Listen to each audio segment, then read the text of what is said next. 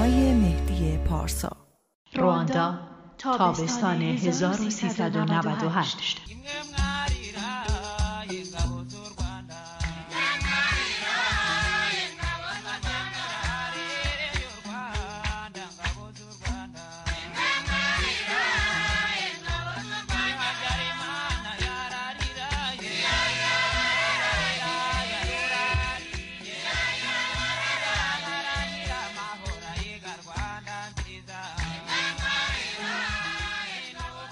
سلام روز و شب همگی خوش. امیدوارم که هر کجا هستین شاد باشین و خوشحال و سلامت. سفرنامه این بار رو دارم از تقریبا قلب قاره سیاه قاره آفریقا براتون ضبط می‌کنم. از کنار یه دریاچه ای که پر از تپه های سبز کوچولو اطرافش به آب بسیار آروم و بدون حرکتی داره رفلکس این تپه های سرسبز این درخت های خوشگل آووکادو که خیلی پوشونده اینجا رو و بسیار زیاده این اطراف. داخل آب این دریاچه و همینطور صدای این جیرجیرک ها و پرنده ها و جونورایی که میشنوید احتمالا داخل این صدا هم میاد. و مهمتر از همه اینا آدم هایی که تیر پوستن و چشمان براق و دندونهای سفیدشون زیباییشون رو دوچندان می‌کنه. این گزارش رو از اینجا از دریاچه کیوو در قلب کشور رواندا براتون دارم ضبط می‌کنم.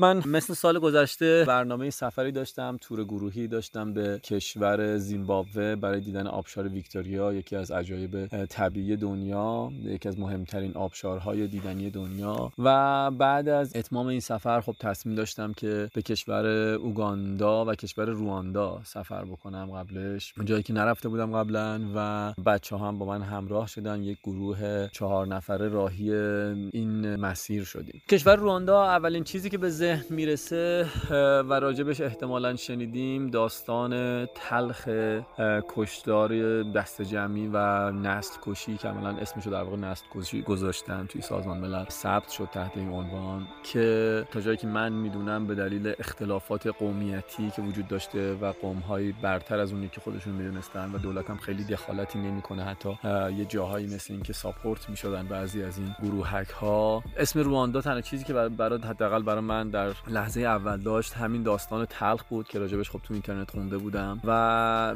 بیشتر از اون شاید خیلی چیزی ازش نمی‌دونستم. این واقعه در سال 1994 اگه اشتباه نکنم به اوج خودش می‌رسه به طوری که در 100 روز حدود یک میلیون نفر یعنی ده ها نفر در طی روز کشته میشن به زنها تجاوز میشه و بیماری ایدز چون اصلا عملا به ام در واقع این اتفاق افتاده و بیماری ایدز به شدت رواج پیدا می‌کنه تو این کشور. و خب توی سال 94 تقریبا همون موقع به پایان می‌رسه. این کشتار جلوش رو می‌گیرن و به توافق می‌رسن. امروز از اون موقع حدود 25 سال گذشته و چیزی که من طبق آمار شنیدم حدود 20 هزار نفر جوون 25 ساله الان در این کشور زندگی می‌کنن که حاصل اون دوره خشونت و اون تجاوزهایی که در اون در واقع نسل کشی ایجاد شده.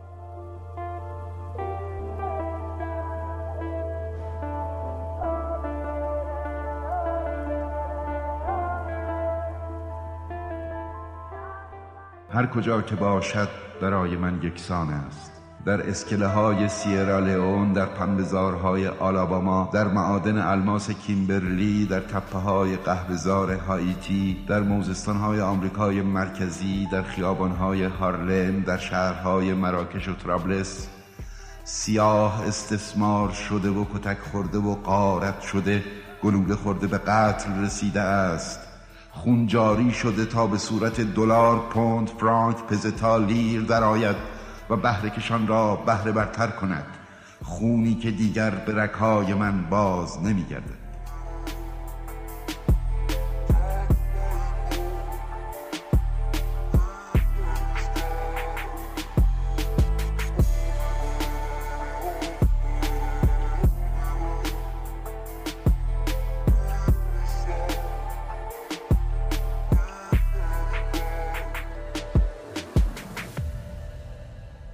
این تصویر و چند جمله تلخی که گفتم حالا می‌خوام فضا رو عوض بکنم. خب ما با این تصویر وارد کشور رواندا شدیم. اولا که ویزای رواندا میشه یک ویزای تحت عنوان ویزای شرق آفریقا گرفت که شامل کشورهای اوگاندا، رواندا و کنیا میشه. توی تهران سفارت کنیا این ویزا رو به شما به قیمت 100 دلار میده و تا زمانی که از این کشورها سه تا کشور خارج نشین این ویزا اعتبار داره و میشه بین این سه تا کشور تردد کرد. ما ویزا رو گرفتیم در تهران و از کشور زیمبابوه با airline Ethiopian Airline که airline معروفی هست در این قسمت از آفریقا. بعد از توقفی که در آدیس آبابا پایتخت اتیوپی داشتیم وارد شهر کیگالی پایتخت رواندا شدیم. توی همون لحظه اول خب یه تصویر بسیار متفاوتی از آنچه که من در شرق آفریقا دیده بودم. برای ما نمایان شد. یک شهر بسیار بزرگ بسیار تمیز سرسبز و شیک شاید مدرن. شهری که در دو طرف شیب داره وسط یه دره است. منو یاد کیتو پایتخت اکوادور مینداخت. یا مثلا فرض کنید یه چیزی شبیه شاید تفلیس که شیب داره این شهر فضای این شهر. و بسیار بسیار فضای متفاوتی داشت. همون نگاه اول موتور سوارهای خیلی زیادی توی چشم می‌زنن چون عمده حمل و نقل این کشور با موتورسیکلت انجام میشه و هر موتورسیکلت یه کلاکاس که اضافه دستشه که یک مسافر سوار می‌کنه و اینجوری حمل و نقل عمومی رو در واقع دارن ساپورت می‌کنن و خیلی وجهه خاصی به این شهر و این کشور داده.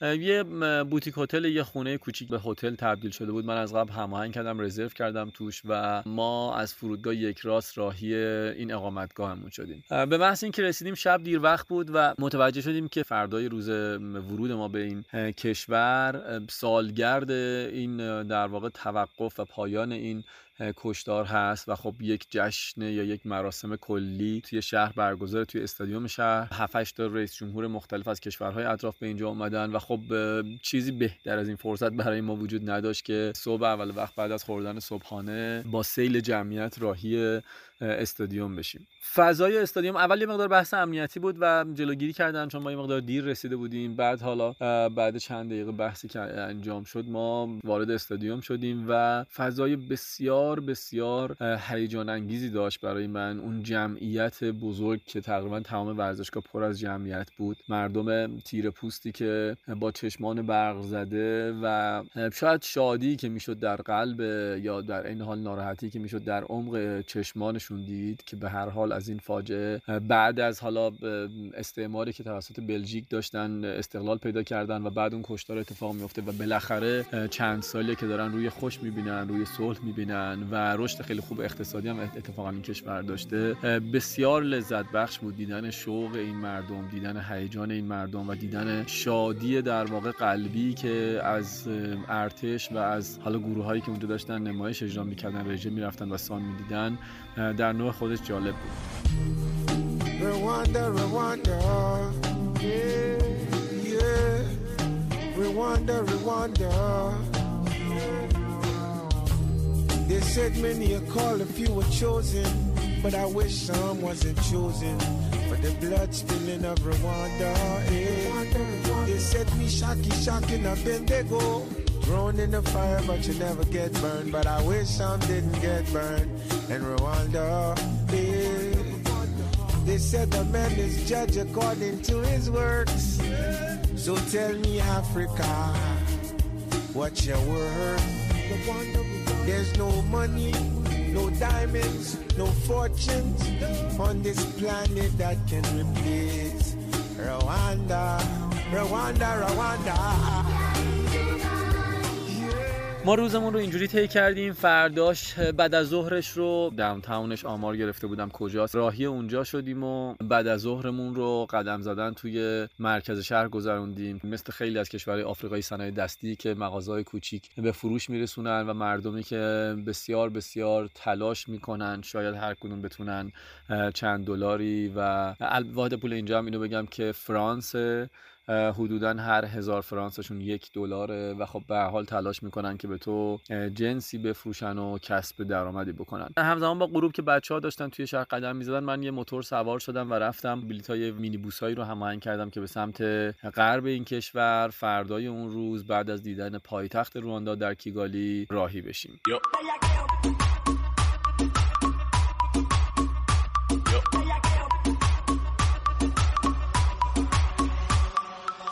فردا صبح ما با یه ماشین که به ترمینال اتوبوسش در واقع گرفتیم راهی ترمینال اتوبوسش شدیم. فضای بسیار هیجان انگیز داره. ترمینال خیلی بزرگی داره و خیلی خیلی رونق زندگی و رفت آمد مردم اینجا هم از حالا شاید فقیر و شاید متوسط و تک و توک ثروتمندهایی که میشه دید. وچه بسیار زیبایی به این ترمینال داده بود. به نظر من خودش دیدنی خیلی مهم بود توی این شهر. و سوار ون شدیم و راهی شهر کیبویه در غرب این کشور شدیم که شهرتش به خاطر دریاچه بزرگی که در مرز کشور کنگو و رواندا قرار داره دریاچه تحت عنوان کیوو.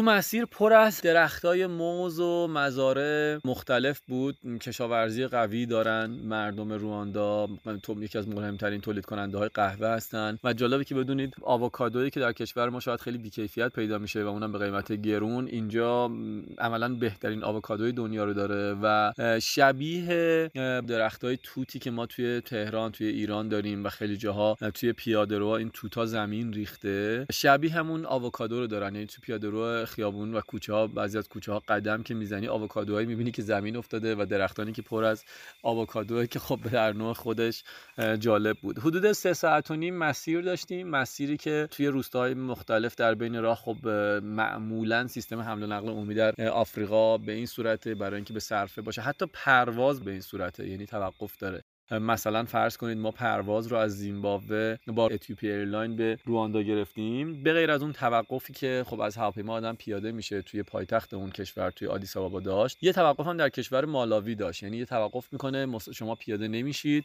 یه عده مسافر پیاده میشن یه عده مسافر سوار میشن هواپیما رو مرتب می‌کنن همونجوری که شما توش نشستین و دوباره هواپیما take off می‌کنه. این ماجرا خب برای مینیبوس خیلی شدیدتره و برای اتوبوس و بارها و بارها در نقاط مختلف در واقع توقف دارن. بعد از حدود سه ساعت و نیم چهار ساعت. از دور تصویر دریاچه برای ما نمایان شد و surprise ما از دیدن این کشور متفاوت این کشور سرسبز تکمیل شد. دریاچه بسیار زیبایی که خب باریکه های زیادی داره توی خشکی در واقع نفوذ کرده و بعد از اینکه حالا اینا رو در واقع بتونید با قایق برید وسعت اصلی و دریاچه رو می‌بینید و فوق العاده است فوق العاده بی‌نظیر این زیبایی این منطقه.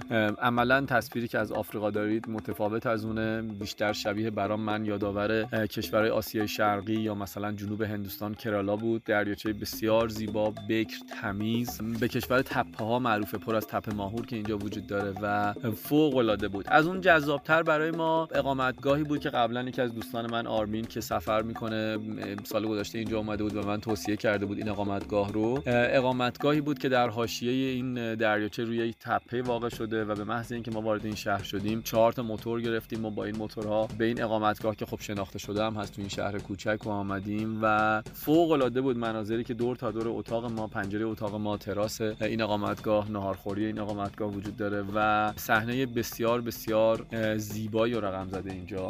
اینم براتون بگم این اقامتگاه خب یه مجموعه کامله. همتون راجع به هاستل ها و در واقع دورمیتوری خوابگاه ها اطلاع حتما دارید. خب این اقامتگاه همه نوع به شما اقامتی رو ارائه میده. اگر بخواید یک اتاق شخصی میده اگر بخواید یه خوابگاه مثلا فرض کنید 7 تخت خوابیه که حمام و دستشوی مشترک داره اگر بخواید یه سویت خانوادگی بگیرید بهتون میده. متناسب با بودجه‌ای که صرف می‌کنید میشه در واقع تو این اقامتگاه اتاق متفاوتی در واقع دریافت کرد. اما مشکلی که وجود داره کلا تو آفریقا معمولا انرژیه که توی زیمبابوه ما مشکل برق داشتیم کلا این کشور برق نداشت. خیلی از کشورهای آفریقایی مشکل آب گرم در واقع همیشه هست و اما اینجا کلا مشکل آبه. یعنی این شهر کلا مشکل آب مصرفی دارن چه برای دستشویی چه برای حمام و این چند روزه ما با این مشکل به حال دست و پنجه نرم می‌کردیم که خب البته بخشی از سفر هستش بخشی از تجربه های سفر هستش و اگه قرار باشه همه چیز خوب و خوش و شیک و مرتب باشه که خب کسی راهی در واقع سفر نمیشه و دل به جاده نمی‌زنه Rwanda A country in Central Africa and one of the smallest countries on the African mainland has been making headlines lately for all the good reasons.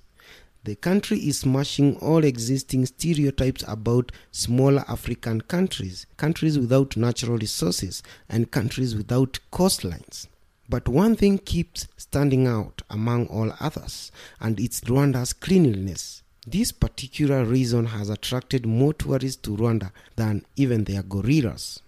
It turns out that all humans love cleanliness. Besides tourism, the cleanliness is also making Rwanda one of the top conference destinations, rivaling traditional conference capitals like Nairobi. ubw'inganzo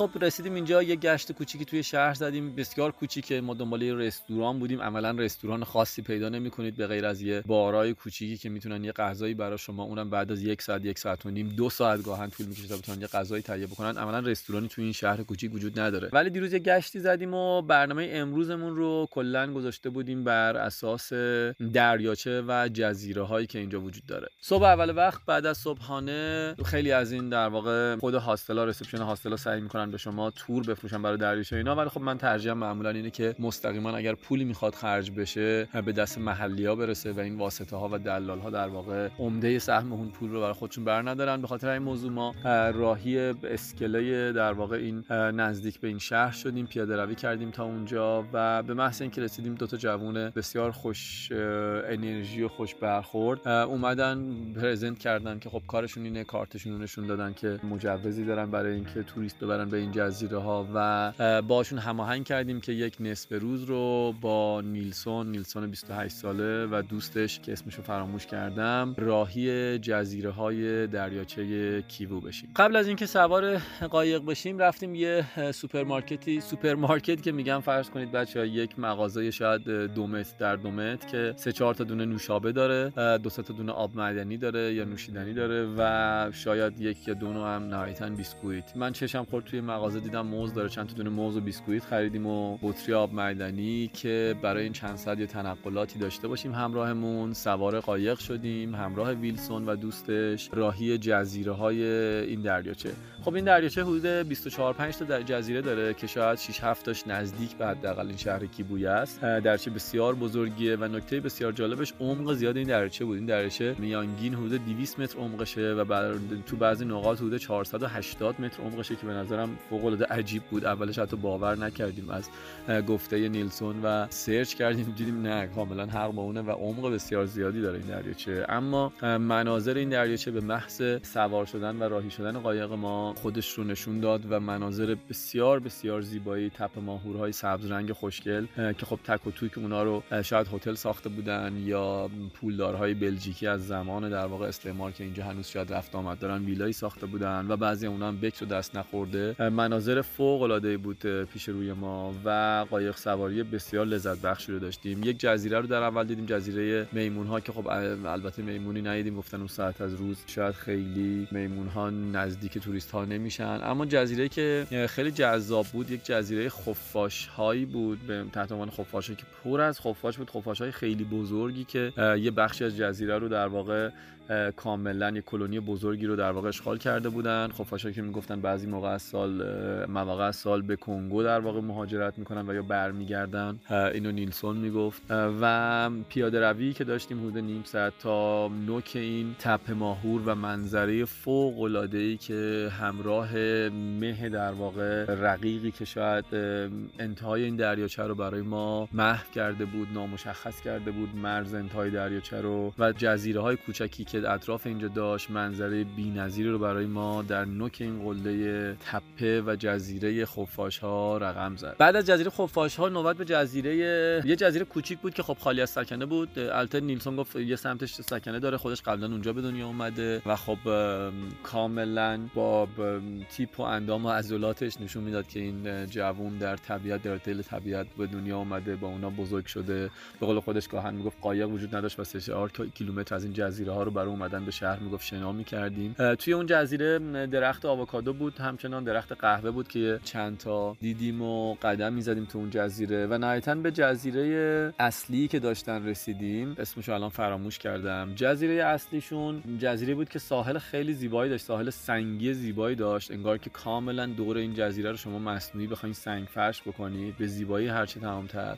جزیره که گفت قبلا یه آلاچیق و کمپ سایت داشته ولی الان خوشبختانه دولت جلوی اون رو گرفته و کسی اونجا نمی‌تونه تجهیزاتی برای فروش تنقلات غذا داشته باشه. اما اجازه دارید که اون جزیره کمپ بکنید و اونجا توی آب برید. بی‌نظیر بود به نظر من بعد از تجربه‌ای که من توی آمازون داشتم و شنا کردن. توی آمازون یکی از جل... یکی از تجربه‌های خیلی خوبم توی شنا کردن بود. توی آب دمای آبم خب اینجا دمای هوا زمستونه توی روز خیلی هم گرم نیست که شما رو اذیت کنه و خب آب خیلی دمای بالایی نداشت. اما وسط اون تپه های سبز و این جزیره خوشگل شنا کردن بسیار بسیار لذت بخش بود. چند دقیقه رو تنی به آب زدیم و قدمی توی دریاچه زدیم و نهایتا برگشتیم به سمت شهر کیوویه و با نیلسون ملوان جوان ما برای این روز قایق سواری ما خدافزی کردیم. باز هم چالش پیدا کردن رستوران رو داشتیم بعد اینکه به شهر برگشتیم و به سختی یک باری شبیه بار در واقع که برای نوشیدنی هستش اما غذا هم گویا سرو می‌کرد تحت عنوان کیبست.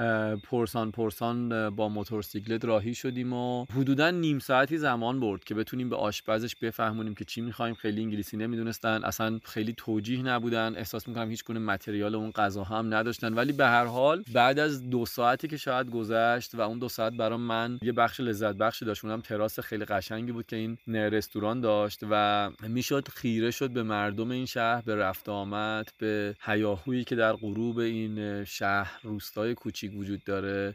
بسیار برای من اون چند دقیقه لذت بخش بود و تا غذا آماده بشه. کاری که خیلی وقتا به خیلی از بچه ها من پیشنهاد می‌کنم. واقعا لزومی نداره توی یک سفر دنبال یه highlight باشیم اصطلاحا دنبال این باشیم که توی اینترنت search بکنیم که خب حالا رواندا کجا رو برای دیدن داره. مثلا نمی‌دونم کجاش دیدنیه کجاش معروفه کجاش ثبت شده یا کدوم موزه وجود داره. البته که اونا هم در نوع خودشون جذابن و باید وقت گذاشت و دید. اما گاهی می‌تونه فقط نشستن یک گوشه از یک تراس و یک پنجره یا پی گوشه از خیابون و دیدن زندگی مردم با دنیای کاملا متفاوتی که دارن خودش بزرگترین تجربه سفر باشه.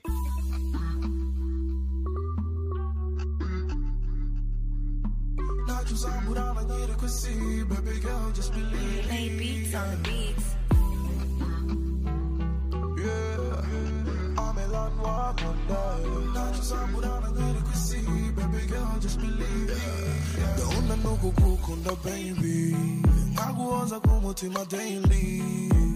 Burundu kabo wanje ngabo wawe gerageza unyumve ngaho gerageza unyumve yeah. نهایتا غروب آفتاب رو داشتیم و شامی که ما رو کاملا سورپرایز کرد آشپز و بسیار بسیار خوشمزه بود. کباب ماهی که جای همگی خالی من گرفتم و بعد از اون با تاریک شدن هوا ما این روزمون رو هم به این صورت در شهر کیبویه در کنار دریاچه کیوو در کشور رواندا در قلب قاره آفریقا به این صورت به اتمام رسوندیم.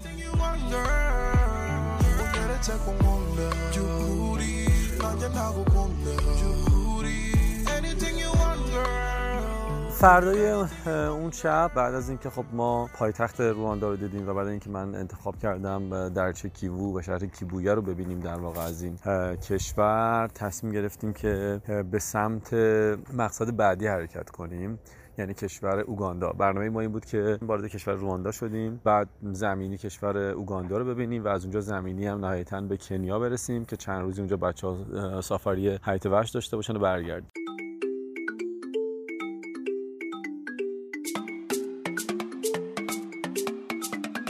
ما فردا صبح اون روز با مینیبوس هایی که در واقع به سمت کیگالی برمیگشت به سمت پایتخت راهی شدیم و بعد از حدود سه ساعتی که تو راه بودیم به کیگالی رسیدیم. یک ترمینال فوق العاده شلوغ و پرهیاهو و عجیب غریبی در واقع داره کیگالی و خب ما از طرفی هم حرکتمون به سمت اوگاندا شب بود. ما یه 6 7 ساعت وقتی که داشتیم و من پیشنهاد دادم به بچه‌ها که خب وسیلامون رو بذاریم بریم یه چرخی بزنیم توی شهر. همون ترمینال دربوداغون یه اتاقکی داشت با یه چند تا میله آهنی که در واقع مثل لاکر باکسی که قبول می‌کردن بار تو رو به امانت بگیرن اونجا. ما چمدونه اصلی و کوله پشتی اصلیمون اونجا گذاشتیم و راهی شهر شدیم.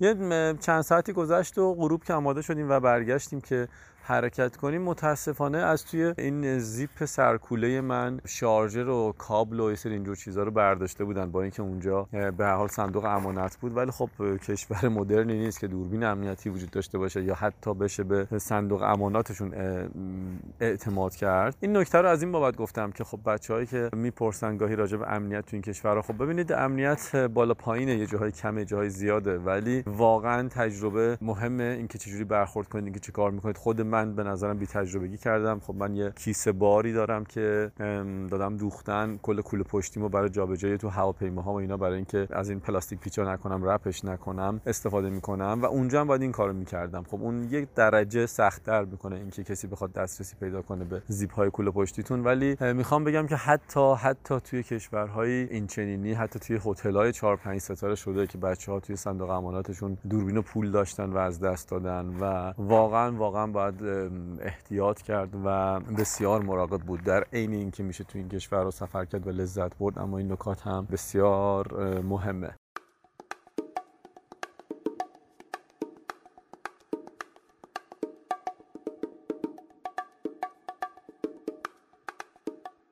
ما سوار بر اتوبوس شدیم و اینجوری پرونده سفرمون به کشور رواندا کشور دوست داشتنی و متفاوتی در شرق افریقا کشوری سرسبز و مناظری فوق العاده زیبا که در دریاچه کیبویه داشتیم. یکی از زیباترین شهرهایی که تو ذهن من بود برای همچین مناطقی کیبویه در واقع تو لیست من قرار گرفت. کشوری که خب فقر و ثروت رو تو این کشور به راحتی تفاوت فاحشی که دارن میشه دید. و نکته جالبی که این کشور داره اهمیت بسیار زیادیه که نقش زنها دارن تو این کشور. و این کشور رتبه یک در جهان رو برای از نظر تعداد در واقع نمایندگان مجلس در پارلمان داره. فکر کنید رتبه مثلا دو و سه و کشورهای مدرنی مثل سوئد و این چنینی دارن و جالبه اینکه رواندا رتبه یک رو داره. و همه این تناقضا همه این خوب و بدی ها همه این ثروت و فقرها همه اینها دیدنی های یک کشور می‌تونه باشه. بازم دوباره این جمله رو میگم که اصلا لزومی نداره یک هایلایتی داشته باشه یک کشور حتما نباید یک کشوری نمی‌دونم برج ایفلی داشته باشه یا یه آبشار معروفی داشته باشه یا هر چیزی. هر کشوری در نوع خودش می‌تونه جذاب و دوست داشتنی باشه. مهم اینه که همت بکنیم به جاده بزنیم به اصطلاح و از این کشورها. البته و صد البته با همه سختی که ما ایرانی ها برای سفر کردن داریم چه از شرایط سیاسی چه از شرایط اقتصادی اما سفر بکنیم و تجربه بکنیم. خیلی خیلی ممنونم. من ادامه این سفر رو که وارد کشور اوگاندا شدیم در پادکست کشور اوگاندا. براتون تعریف می‌کنم. واقعا از همتون سپاسگزارم که دنبال می‌کنید. لطف دارید به من همیشه پیام و نظر میدین و بر من بسیار بسیار این انرژی شما که من میدین با ارزشه. شب همگی بخیر. خدا نگهدار.